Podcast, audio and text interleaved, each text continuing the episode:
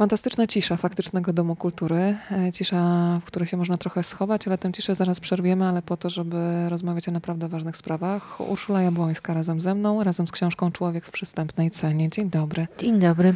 Ula, napisałaś, że tę książkę dedykujesz e, wszystkim, którzy się boją, z taką chyba jasną intencją, żeby ten strach przełamać.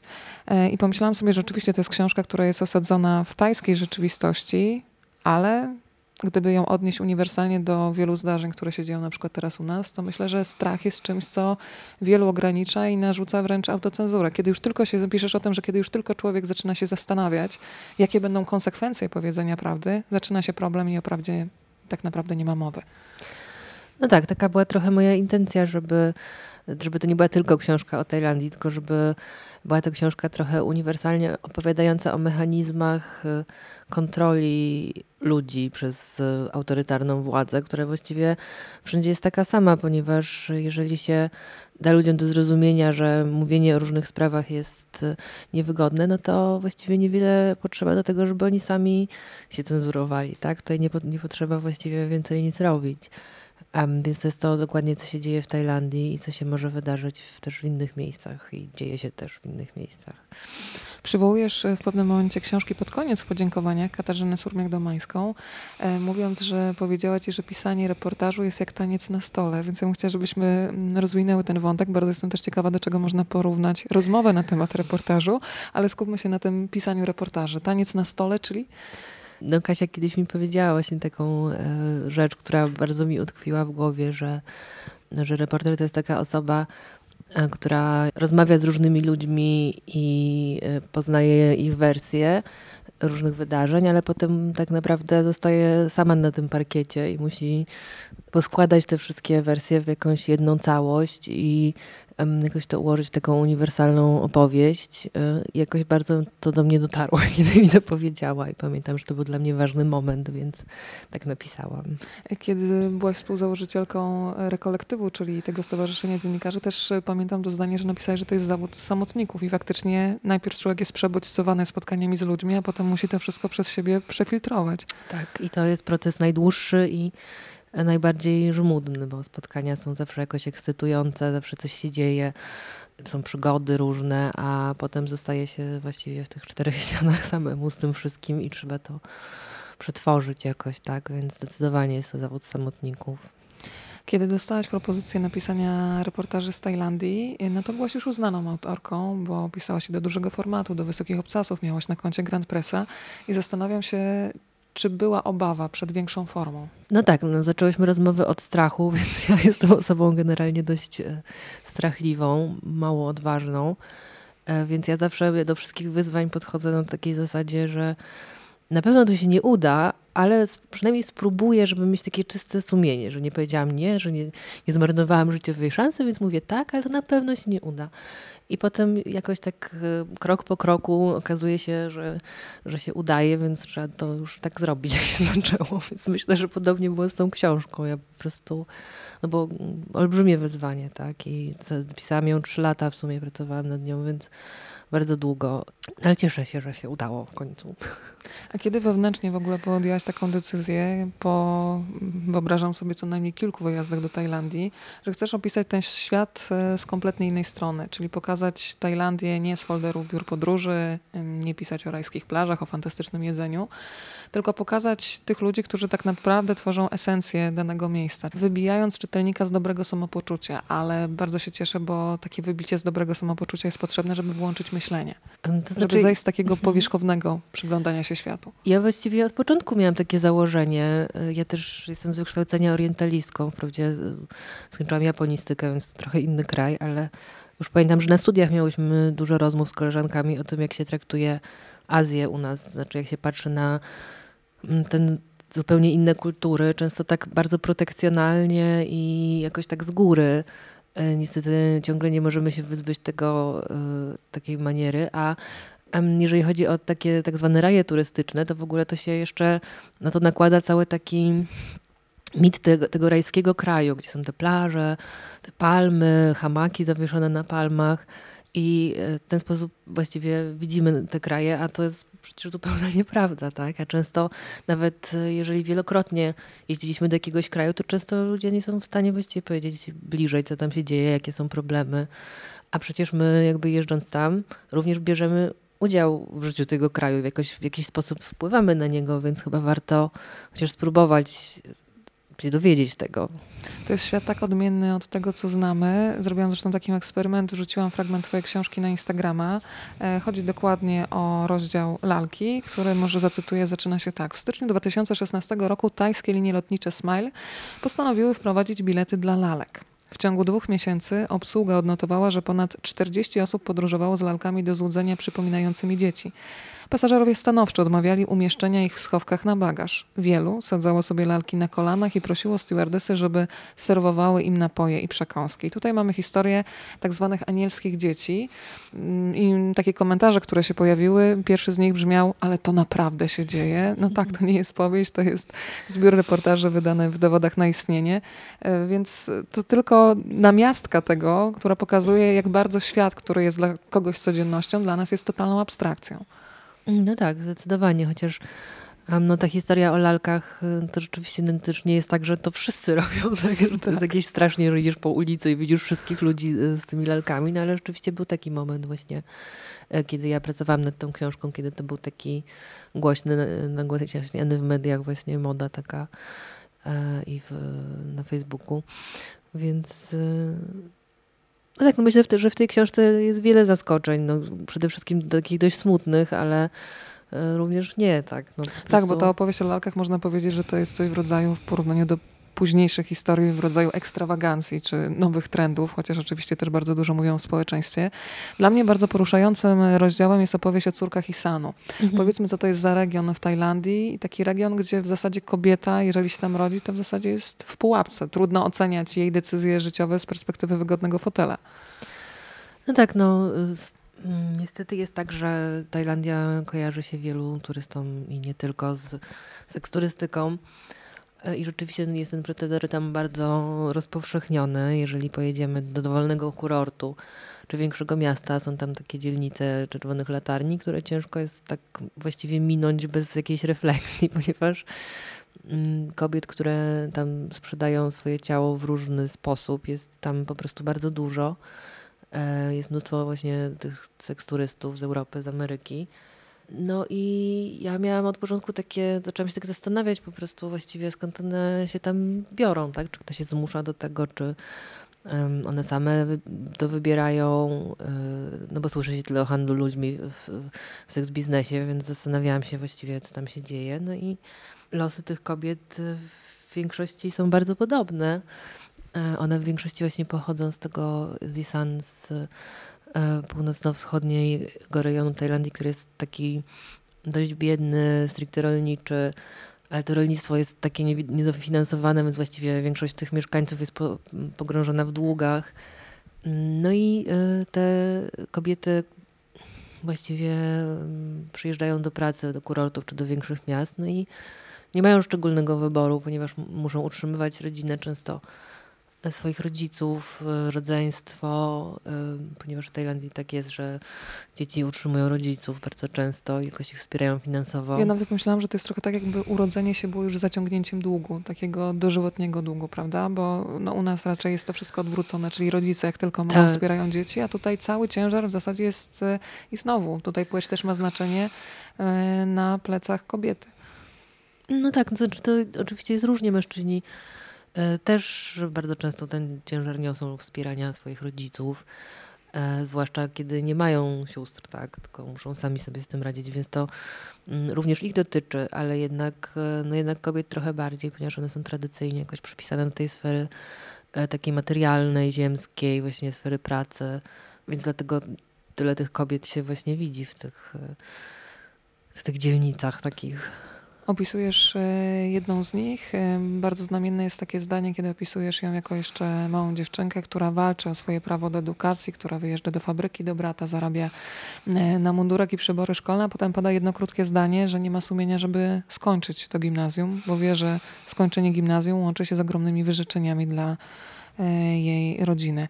Wróćmy jeszcze do tego wątku prostytucji, bo pokazujesz taką hipokryzję i ogromną rozbieżność pomiędzy prawem a tym, co widzisz, bo obowiązuje między innymi w Tajlandii ustawa o zapobieganiu i zwalczaniu prostytucji z 96 roku, no ale to są tak naprawdę puste zapisy na kartce. No tak, ja właśnie kiedyś pamiętam, jak na początku próbowałam e, sprawdzić, jaki jest właśnie właściwie status tego seks biznesu tam, to pamiętam, że trafiłam chyba w Wikipedii na takie zdanie, że prostytucja jest nielegalna, ale władza przymyka oko. no to właściwie jest takie mm, dość no, znamienne, bo tam rzeczywiście trzeba bardzo to oko przemykać, ponieważ ta prostytucja jest wszędzie. No więc teraz to tak, tak się mówi, że ona nie jest legalna, ale nie jest też zakazana. No tak właściwie ciężko stwierdzić, jak to do końca jest, no ale faktem jest, że takie przybytki są wszędzie i że kobiety, które są tam zatrudnione, nie są zatrudnione legalnie. A skoro nie są zatrudnione legalnie, no to to otwiera oczywiście furtkę do gigantycznych nadużyć, tak, które opisuje też e, w innych sferach e, jakby gospodarki tajskiej, ale w prostytucji również tak jest, tak? Jeżeli komuś odbieramy prawo do mm, bycia legalnym obywatelem, legalnie zatrudnionym, no to właściwie jest już pierwszy krok do tego, żeby, żeby mu się stała jakaś krzywda, tak? Kolejny poruszający dla mnie rozdział i taki bardzo otwierający oczy to jest e, rozdział o mnichach. Kiedy przyjeżdża się po raz pierwszy do Azji, to pamiętam swój zachwyt twarzy mnichów, ich stroje. I ten buddyzm y, kojarzy się raczej z taką tolerancją, duchowością, wręcz świętością. Zresztą w specjalny sposób są traktowani specjalne miejsca w autobusach na lotnisku. No a nagle piszesz o buddyzmie, który potrafi skręcać i to bardzo mocno w stronę nacjonalistyczną. I mówi się nawet o buddyjskich twarzach terroru. I zaczynasz wstrząsającą opowieść o ludziach, którym tak naprawdę odbiera się prawo do istnienia. Tak, no to jest e, fragment mojej książki, który się częściowo rozgrywa w Birmie ponieważ e, no tam rzeczywiście muzułmańska mniejszość Rohingya jest prześladowana przez e, buddyjską większość w stanie Rakhine, gdzie często właśnie nacjonalistyczni mnisi podburzają tą ludność do, do różnych czynów. I to jest trochę tak, że buddyzm rzeczywiście jest wspaniałą religią, ale Właściwie, która religia nie jest wspaniała, tak? jeżeli spojrzymy na e, pisma i na W imię ilu religii toczą się wojny, prawda? Tak, ale w momencie, kiedy jakby do gry wkracza państwo i ideologia, no to kiedy religia staje się ideologią, właściwie może być użyta do różnych wybuchów przemocy. Równie dobrze może być to buddyzm, chrześcijaństwo, islam, jak wiemy, to nie, nie wyklucza tutaj tak, żadnej religii z tego niestety. Powiedzmy o tym, y, że ludzie są porywani. To nie mówimy o takich porwaniach, no, tak jak powiedziałaś, że myśli się od razu o niewolnictwie, o handlu ludźmi, o tym, że ludzie są kupowani sprzedawani do pornobiznesu. Tutaj mamy historię, kiedy ludzie mają jasny cel, chcą zarobić na swoją rodzinę, wypływają, łowią ryby, wracają. No i dzieją się rzeczy, które w ogóle trudno ogarnąć wyobraźnią, że to się dzieje w XXI wieku, a jednak te oczy cały czas są na to zamknięte. No tak, ja właściwie pracując nad tą książką cały czas miałam w głowie takie pytanie, jak to jest w ogóle możliwe, że jeden człowiek może sprzedawać drugiego człowieka, tak? I formy współczesnego niewolnictwa, no to są takie rzeczy, które my byśmy woleli jakoś już przypisać do przeszłości, że wolelibyśmy powiedzieć, no tak, było kiedyś niewolnictwo w różnych społeczeństwach świata, ale już się skończyło, tak? No przecież ostatnio też obiegły świat zdjęcia gdzieś z Afryki, z jakiegoś targu niewolników. To się ciągle dzieje. Niektóre organizacje szacują, że nawet do 40 milionów ludzi na świecie żyje w jakiejś formie niewolnictwa. A jeżeli już o tym myślimy, no to myślimy o seks biznesie, bo tym się słyszy rzeczywiście, że kobiety są do jakiejś pracy tam mm, rekrutowane, a potem na miejscu się okazuje, że, że chodzi o, mm, o pracę właśnie w, w seks biznesie. Natomiast y, dużo mniej się mówi o takiej y, formie również bardzo popularnej, nawet nie wiem czy nie bardziej, niestety, e, właśnie e, handlu, jeżeli chodzi o pracę. No to też trochę mamy do czynienia z tym, no bo też się to zdarza w Polsce, tak, że Polacy są gdzieś jedą do Włoch tam zbierać e, winogrona i są zamykani, niewypłacane są im pensje i tak dalej. No w Azji to przybiera dużo bardziej dramatyczne formy. Ja akurat opisuję właśnie taką historię, która ostatnio była najbardziej chyba nagłośniona, jeżeli chodzi o Tajlandię, handlu rybakami, tak, na łódki rybackie, gdzie ludzie są no, porywani czasem, ale częściej po prostu oszukiwani, tak, że zarobią mnóstwo pieniędzy albo że to będzie lekka praca. I oni trafiają na te łódki i tam nawet wiele lat nie schodzą na ląd i łowią ryby często aż umrą, tak? I no to była taka dość głośna sprawa, którą nagłośniło Associated Press właśnie w 2015 roku. Tajlandia tam stara się jakoś rozwiązać ten problem, ale no póki co nie jest to chyba takie proste. Jest w tej książce bardzo dużo mroku i takiej bezradności i bezsilności, ale też jest światło, bo pokazujesz na przykład dziewczynę z Australii, która chyba myślę, że ma taką jasną świadomość, że nie można zmienić całego świata, ale można zmienić e, przynajmniej najbliższą rzeczywistość e, wokół siebie. I wspominasz o takiej organizacji, nazwijmy to organizacja, e, gdzie gdyby to przetłumaczyć na polski, takich sąsiadów, którzy dają nadzieję. E, oni teraz mieszkają w Anglii, więc ja, ja byłam u nich właśnie niedawno. No są fantastyczni ludzie zupełnie z Australii. E, para takich chrześcijan właściwie, oni są protestantami i mają taki pomysł na życie, żeby razem z rodziną zmieniać świat w ten sposób, że wprowadzać się do jakichś najtrudniejszych miejsc na świecie, w sensie takich, gdzie dużym problemem jest bieda, przemoc. I oni właściwie starają się zmienić te miejsca jakimś własnym przykładem i mieszkali przez 14 chyba lat w, w slumsach w Bangkoku. Z dziećmi. Z dziećmi małymi, małymi tak. E, no, zrobili tam wiele różnych fajnych rzeczy, ale jedno z nich, którą opisuję właśnie w książce, to jest szkoła gotowania, którą ta Australika pomogła otworzyć e, jednej z, z kobiet ze slumsu, która jest teraz gigantyczną atrakcją. Więc tam przy, regularnie przychodzą studenci uczyć się gotować w slumsach. To jest jakaś atrakcja, ale też nie ma to nic wspólnego z taką turystyką biedy, która jest dość okropnym zjawiskiem, czyli te wszystkie wycieczki po slumsach, które przecież e, są dość popularne w takich mm, biedniejszych regionach świata. E, gdzie po prostu przychodzi się i ogląda tych ludzi biednych, tak? No tam to tak nie wygląda, ponieważ ci ludzie, którzy tam mieszkają, mogą rzeczywiście zaoferować jakąś, jakieś swoje umiejętności, wiedzę i to pomaga im po pierwsze zarobić, a po drugie jakoś uwierzyć w siebie, zobaczyć, I też że... działać razem sąsiedzko, tego ich uczą takiego współdziałania. Tak, tak i działać się razem i również e, tam jest taka zasada, że oni część zarobionych pieniędzy przeznaczają żeby pomóc rozwijać różne działalności sąsiadom, tak? I no, ta para już z Australii wyjechała teraz z tych slumsów, oni mieszkają teraz w Birmingham właśnie w Anglii i tam robią to samo. To jest taka historia, która mnie bardzo poruszyła, no bo oczywiście są ludzie, którzy dużo mówią o, pomo o pomocy, o jakimś takim rozwiązywaniu problemów, ale tak naprawdę mało kto jest w stanie aż tak mm, żyć tym, tak? Czyli od początku do końca właściwie się zanurzyć w tej pomocy i w tych e, problemach takich ludzi, którzy mieszkają na jakimś zupełnie odległym końcu świata, tak? Więc zrobiło to na mnie olbrzymie wrażenie. Przypomniały mi się słowa, ostatnio zresztą tutaj w Faktycznym Domu Kultury rozmawiałam z Remikiem Grzelą o książce Podwójne życie reporterki. Tam Oriana Falaci powiedziała kiedyś takie zdanie, że życie jest czymś, co trzeba dobrze wypełnić, nie tracąc czasu. I mam wrażenie, że ta para e, dokładnie tak działa. Tak, zdecydowanie. No, wypełnia to zdanie treścią. Tutaj rozmawiałyśmy o tym przykładzie pomocy jakby z zewnątrz, która przychodzi do slumsów z Bangkoku, ale opisujesz też bohaterów, którzy mają świadomość tego, co dzieje się w ich kraju. E, I wspominasz jednego z e, aktywistów, fantastycznego mężczyznę, który e, za punkt honoru wziął sobie stworzenie takiego miejsca dla dziewczynek, które są zagrożone prostytucją. Miejsca, w którym mogłyby się uczyć, które dałoby im szansę na lepsze życie. Co tak. oczywiście nie było łatwe, bo on musiał się jakby zetrzeć z mentalnością miejscowych rodziców, żeby w ogóle ściągnąć do tego swojego miejsca tak naprawdę azylu tych ludzi, żeby dać im szansę na nowe życie, inne życie. Tak, rzeczywiście on zrobił no, mnóstwo dobrego. Ta szkoła działała przez wiele lat. E, już niestety nie działa, ponieważ to też jest właśnie problem z pomocą, który ja już o tym nie piszę e, jakby w książce, bo to trochę już wykraczało poza tą tematykę, ale problem z pomocą taką zorganizowaną właśnie na tym polega, że wszystkie organizacje zawsze mają jakiś cel, na który przeznaczają pieniądze.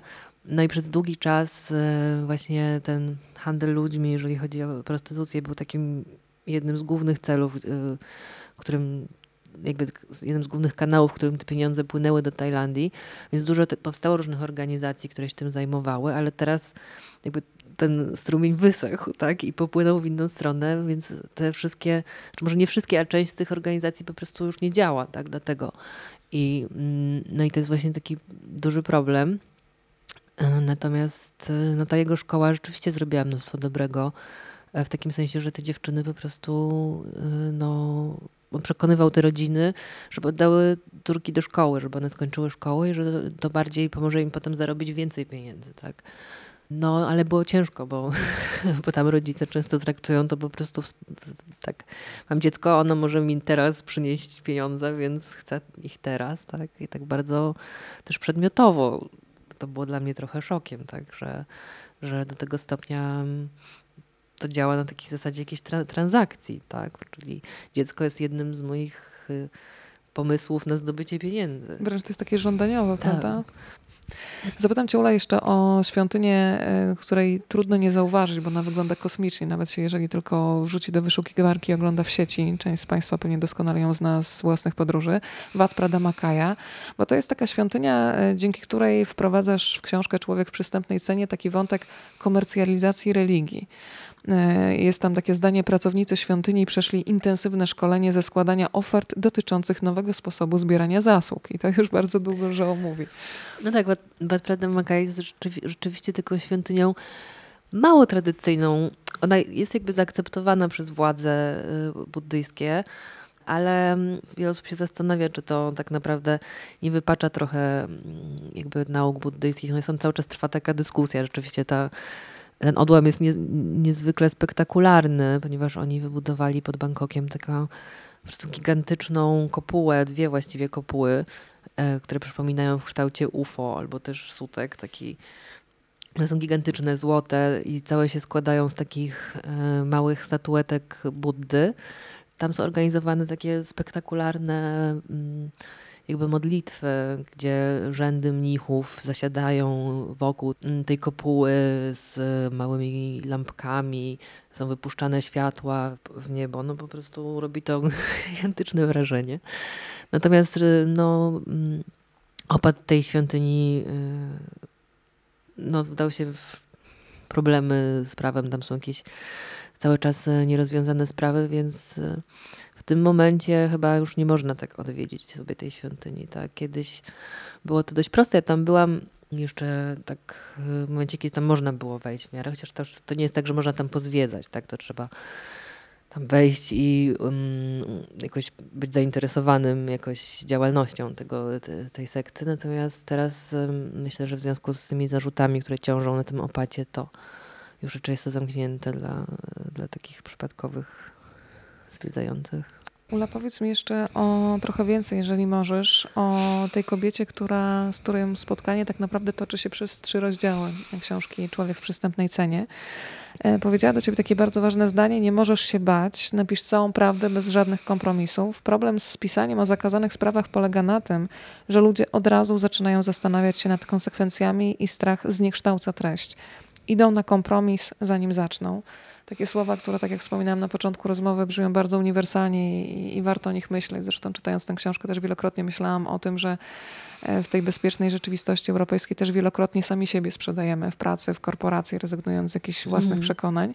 E, ale powiedzmy o tej kobiecie, która tak naprawdę musi uciekać z kraju, mieszka daleko i, i, ma już też świadomość, że nawet nie może się skontaktować ze swoimi bliskimi, mhm. bo będzie dla nich zagrożeniem, więc chroniąc ich musi mm, no, żyć w samotności, mhm. albo tak naprawdę oswajać nowy kraj na nowo. No tak, y, Jot, która jest jedną z takich głównych bohaterek mojej książki, no ona jest y, aktywistką, która działała w Tajlandii bardzo długo na rzecz praw pracowniczych związków zawodowych, najpierw w przemyśle e, tekstylnym, kiedy te fabryki, które teraz się przeniosły do Bangladeszu, Kambodży, one wcześniej były w Tajlandii, e, potem jakoś tak e, generalnie na rzecz praw różnych ludzi w różnych miejscach, też pracowników tajskich za granicą, więc była taką bardzo niesamowicie mądrą i taką obytą kobietą i ona po prostu była takim dobrym duchem tej książki, bo no to się zaczęło tak, że ja dowiedziałam się nagle, że jest mnóstwo uchodźców politycznych z Tajlandii, yy, którzy mieszkają również w Europie, w Stanach, w Australii, w Japonii.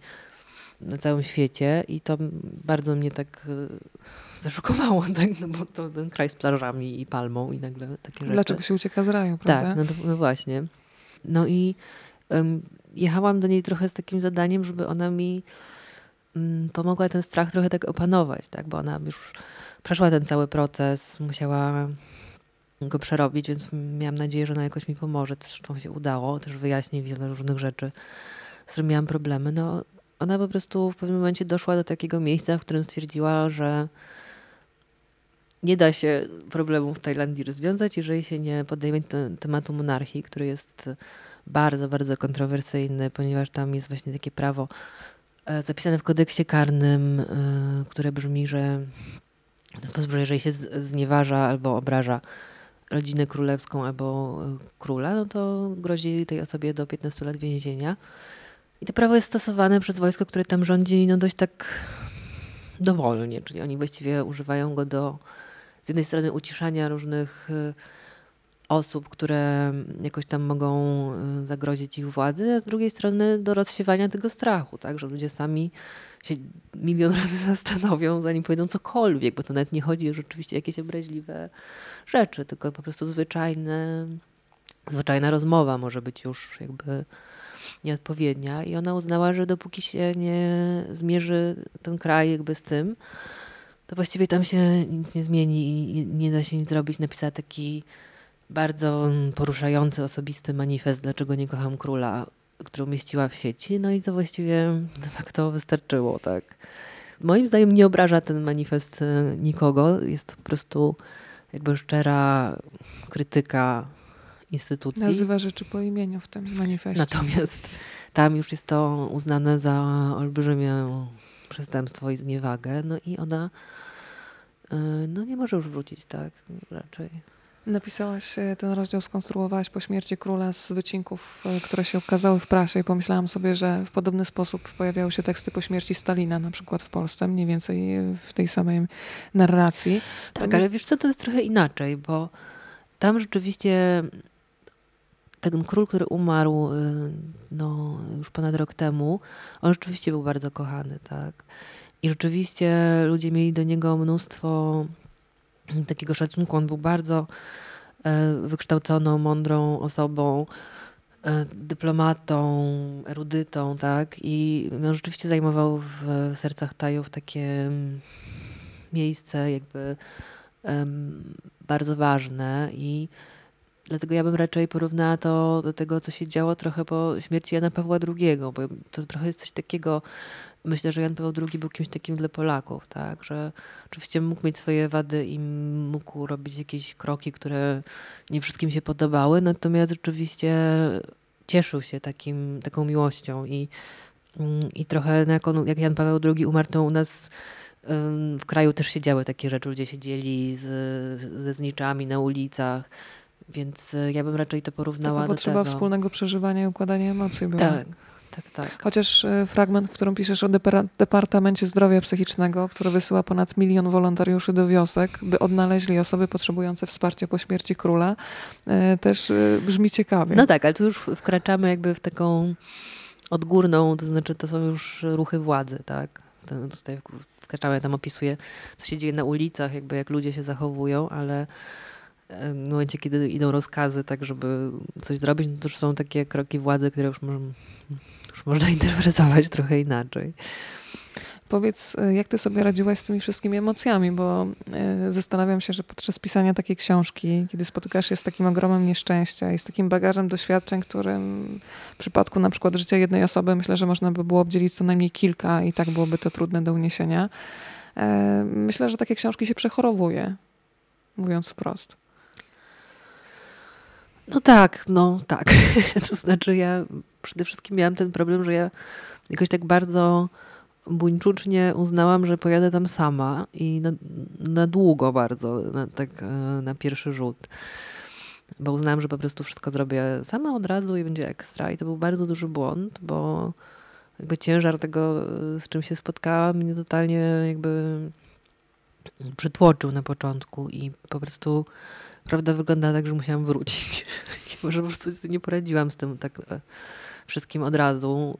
Y, musiałam wrócić do Polski i się przegrupować, y, zastanowić, przemyśleć, bo mm, no jakoś się okazało, że to się nie da tak po prostu, tak, więc też dlatego to tak długo trwało, niestety, bo no, ciężko to się się pisze o takich rzeczach i o nich myśli w ogóle. A najgorsze jest to, że właściwie jak się pisze książkę, to nie można jej odłożyć. To znaczy, nie można, właściwie kiedy się zamyka komputer, no to, to nie jest tak, że się już o tym nie myśli, tylko cały czas w tyle głowy te wszystkie pytania, zagadnienia się jakby kłębią i no, strasznie męczące. Powiem Ci, że tak samo jest z czytaniem. Nie sposób teraz odłożyć tych wszystkich informacji gdzieś na bok. I zastanawiam się, o to też yy, pytali mnie znajomi, którym opowiadam o tej książce, że co zrobić teraz z tą bezradnością po przeczytaniu książki. Czyli czy jest jakiś sposób, czy sama się nad tym zastanawiałaś, jak jako ludzie z Europy, czy jesteśmy w stanie jakoś pomóc? No bo wiedza to jedno, która otwiera oczy i nie pozwala spać, tylko yy, to nasze niespanie niewiele zmienia, więc czy konkretnie, tutaj wspominałam o tym przykładzie ludzi z Australii, ale też myślę, że jednak mówiąc szczerze, mało jest ludzi, którzy są w stanie zostawić swoje życie europejskie i zacząć zmieniać świat jak oni, chociaż bardzo bym chciała, żeby, żebyśmy tak potrafili. Więc pytanie, co dalej? Co można? Co, no wydaje mi się, że my przede wszystkim musimy się wyzbyć trochę takiego europocentrycznego podejścia, że my musimy pomagać komuś. Bo my nie musimy pomagać. Natomiast musimy mieć świadomość, że jadąc tam, stajemy się jakby częścią rzeczywistości tego kraju. Więc po prostu jadąc, musimy pomyśleć dwa razy, zanim pójdziemy na ten słynny ping-pong show, tak, do e, dzielnicy Czerwonych Latarni. E, musimy się zastanowić, jakby co się dzieje dookoła, czy, mm, czy w której inicjatywie warto wziąć udział, w której nie. Jakby musimy po prostu cały czas mieć w tyle głowy co my tam właściwie robimy, tak? No bo jeżeli chodzi o zmienianie świata, no to myślę, że zajmują się tym ludzie, którzy są aktywistami, którzy walczą o to, tak? A każdy z nas nie może być tyle po prostu się strasznych rzeczy dzieje na świecie, we wszystkich krajach, że nie możemy się tym wszystkim e, zająć, tak? Chociaż oczywiście dobrze by było, gdybyśmy mogli, natomiast możemy przynajmniej traktować z szacunkiem kraje, do których jedziemy, który polega na tym, że po prostu dowiadujemy się czegoś, tak? Dowiadujemy się, e, kim są ci ludzie, z czym się zmagają, jaka jest ich historia, e, że traktujemy ich tak samo jak e, kogoś na przykład z Francji, którego spotykamy i jesteśmy ciekawi, co myśli o różnych procesach, które się tam dzieją. Wiemy, co tam się dzieje, tak? Więc Dobrze by było, żebyśmy tam jechali, nie traktowali tych ludzi jako obsługę, która ma nam podawać drinki w kurorcie, tylko po prostu jako ludzie, którzy mają swój kraj, swoją historię, mają dużo ciekawych rzeczy do powiedzenia. Myślę, że to jest jakby taka rzecz, którą bym bardzo chciała, żebyśmy mieli. Z tego, co widziałam w faktycznym Domu Kultury, były też zdjęcia Karola Grygoruka. Tak. E, w którym momencie on dołączył do tej twojej podróży? Bo z jednej strony ty piszesz tak, że słowa uruchamiają bardzo konkretne sceny i obrazy i z drugiej strony mamy kadry faktyczne z, z tamtych miejsc. Mhm. Kiedy on dołączył do ciebie? No właśnie wtedy, jak ja wróciłam i się przegrupowałam, bo uznałam, że e, że nie dam rady tego zrobić sama, no to szukałam kogoś, kto by ze mną pojechał. A ponieważ ludzie są zwykle dość zajęci i nie mają czasu po prostu e, rzucić wszystkiego i pojechać do Azji, no to było mi trudno znaleźć taką osobę. E, no ale Karol się jakoś znalazł, tak? To znaczy ja akurat robiliśmy razem jakiś projekt komercyjny i opowiedziałam mu po prostu o swoim problemie, e, że muszę tam wrócić, a już nie chcę sama, bo to jest wszystko strasznie trudne i ja sobie z tym nie radzę po prostu. I, um, i chciałabym po prostu chociaż mieć, jak wracam z, z tych strasznych historii, to chociaż chciałabym mieć kogoś, żeby z nim pogadać i nie wiem, napić się piwa, chociaż Karol nie pije piwa, więc to akurat się nie przydał. Natomiast, natomiast no i on rzeczywiście zareagował tak, mówię, tylko super, to, to jedźmy, to, to jadę. A ja na początku byłam dość, dość sceptyczna, bo tak wiele osób mi tak mówiło, to jasne, jasne, pojadę, a potem nagle się okazywało, że, że nie. E, no ale rzeczywiście tak, pojechaliśmy razem, tylko z tym, że my pracowaliśmy trochę obok siebie, to znaczy, ponieważ ja już miałam bardzo dużo rzeczy zrobionych i stały mi właściwie takie najtrudniejsze rzeczy e, do zrobienia.